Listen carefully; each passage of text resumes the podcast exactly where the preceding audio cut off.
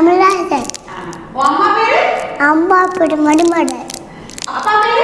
அப்பா பேரு கண்ணன். சாப்பிட்டியா மதியானம்? சாப்பிட்டேன் என்ன சாப்பிட்ட? சாப்பாடு. அண்ணா எங்க இப்போ? அண்ணா. அத்தை வீட்டுக்குள்ள இருக்கிறான். நீ அம்மா கூட வந்த? நான் ஊர் போகல. ஸ்கூல் போனியா? போயிட்டேன். வணக்கம். எஸ்எஸ்எல் கேர் சேனல் சப்ஸ்கிரைப் பண்ணவங்க எல்லாருக்கும் என்னோட மனமார்ந்த நன்றிகள்.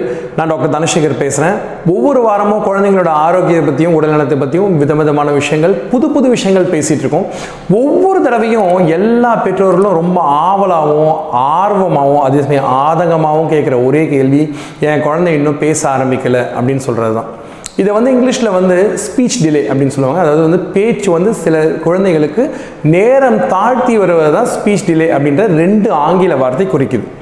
இதில் வந்து தமிழில் ஒரு அழகான ஒரு ஒரு சிறு கவிதை ஒன்று இருக்குது குழல் இனிது யாழ் இனிது என்று சொல்வோர் மழை மொழி கேளாதோர் அப்படின்னு சொல்லுவாங்க. ரொம்ப அழகாக சொல்லியிருப்பாங்க. அது காரணம் என்னன்னு கேட்டிங்கன்னா ஒரு மழலை பேசுகிறத கேட்டிங்க அப்படின்னா எவ்வளோ அழகாக இருக்கும் அப்படின்றது தான் இந்த ரெண்டு வரி கவிதை குறிக்குது. இந்த பேச்சு அப்படின்றது ஏன் ஒரு முக்கியமான விஷயம் அப்படின்னு பார்த்தீங்கன்னா மனிதனுக்கு ஐம்புலன்கள்னு சொல்கிறோம் இந்த ஐம்புலன்களில் வந்து பேச்சு வந்து ஒரு முக்கியமான ஒரு விஷயம். ஏன் அப்படின்னு என்ன கேட்டிங்க அப்படின்னா பேச்சு இருக்கிறதுனால தான் இப்போ நான் பேசுறது நீங்கள் கேட்டுட்ருக்கீங்க. அதுதான் முக்கியமான விஷயமே.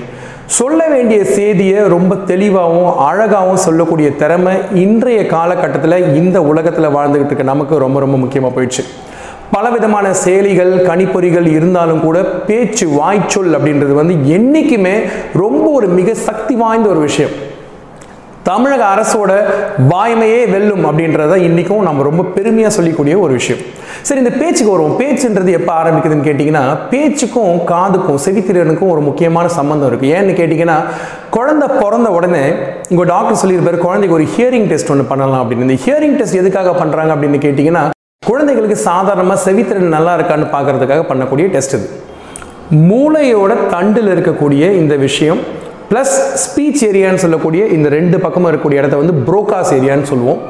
இது இந்த ஹியரிங்க்கு முக்கியமான ஒரு விஷயம். ஹியரிங்னு சொல்லக்கூடிய இந்த செவித்திறன் நல்லா இருந்துச்சு திறன்பயட செயல்பட்டால் ஒன்றுமே பிரச்சனை இல்லைங்க. ஏன்னு கேட்டிங்கன்னா இந்த ஹியரிங்கை பொறுத்த வரைக்கும் மூணு விஷயங்கள் இருக்குது லோ ஃப்ரீக்வன்சி மிட் ஃப்ரீக்வன்சி மற்றும் ஹை ஃப்ரீக்வன்சி இந்த மூணு விஷயங்களில் எந்த விஷயம் வேணால் பிரச்சனையாக உருவாகலாம். சில சமயம் பார்த்தீங்கன்னா குழந்தைங்க டிவியை ரொம்ப பக்கத்தில் இருந்து பார்க்குறாங்கன்னு சொல்லுவீங்க. அது ஏன்னு கேட்டிங்கன்னா குழந்தைங்களுக்கு சில ஒளிகள் சில ஒளி திறனிகள் சரியாக காதில் வந்து புலப்படுறது கிடையாது. அதே சமயம் சில சமயம் தூரமாக இருந்தால் கூட குழந்தைய நீங்கள் கைத்தட்டி கூப்பிட்டா கூட அவங்க திரும்பி பார்க்க மாட்டாங்க. ஏன்னா அவங்க ஒன்று வந்து காது கேளும் திறமை சரியாக இல்லை என்றால் இந்த பேச்சு திறமை கண்டிப்பாக தள்ளி போகும். ஸோ அதில் ஹியரிங் டெஸ்ட் வந்து பிறந்த உடனே டாக்டர் சொல்கிறத கட்டாயம் நீங்கள் பண்ண வேண்டியது. முக்கிய முக்கிய முக்கியமான விஷயம். ஸோ தயவுசெய்து அதை செய்யுங்க. ரெண்டாவது விஷயம் என்னன்னு கேட்டிங்கன்னா காலம் தாழ்ந்து பேச்சு திறன் கம்மியாக இருக்குது அப்படின்னு. இப்போ வீடியோவில் பார்த்தீங்க ஒரு குழந்தை ரொம்ப அழகாக பேசினார் அவருக்கு ரெண்டரை வயசு தான் ஆகுது. ஆனால் சொல்ல வேண்டிய விஷயத்த ரொம்ப தெளிவாக சொல்லியிருக்காரு.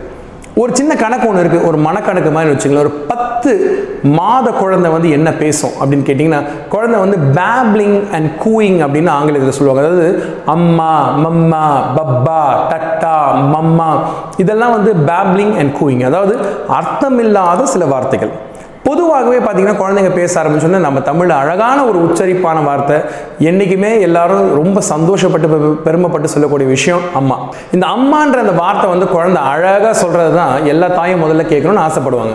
ஆனால் அதுவே காலம் போக போக அப்படின்னு பார்த்தீங்கன்னா அம்மா அப்பா தாத்தா மாமா இந்த மாதிரி ரெண்டு வார்த்தைகள் ரெண்டு சொற்கள் ஒன்றாக சேர்ந்து குழந்தைகள் வந்து அதிகமாக பேச ஆரம்பிப்பாங்க. ஸோ ஒரு ஒரு வயசு குழந்தை எத்தனை வார்த்தை பேசும் அப்படின்னு கேட்டிங்கன்னா ஒன்றுலேருந்து ஒன்றரைக்குள்ளே கிட்டத்தட்ட ஒரு பத்து வார்த்தைங்க பேச ஆரம்பிச்சிருவாங்க.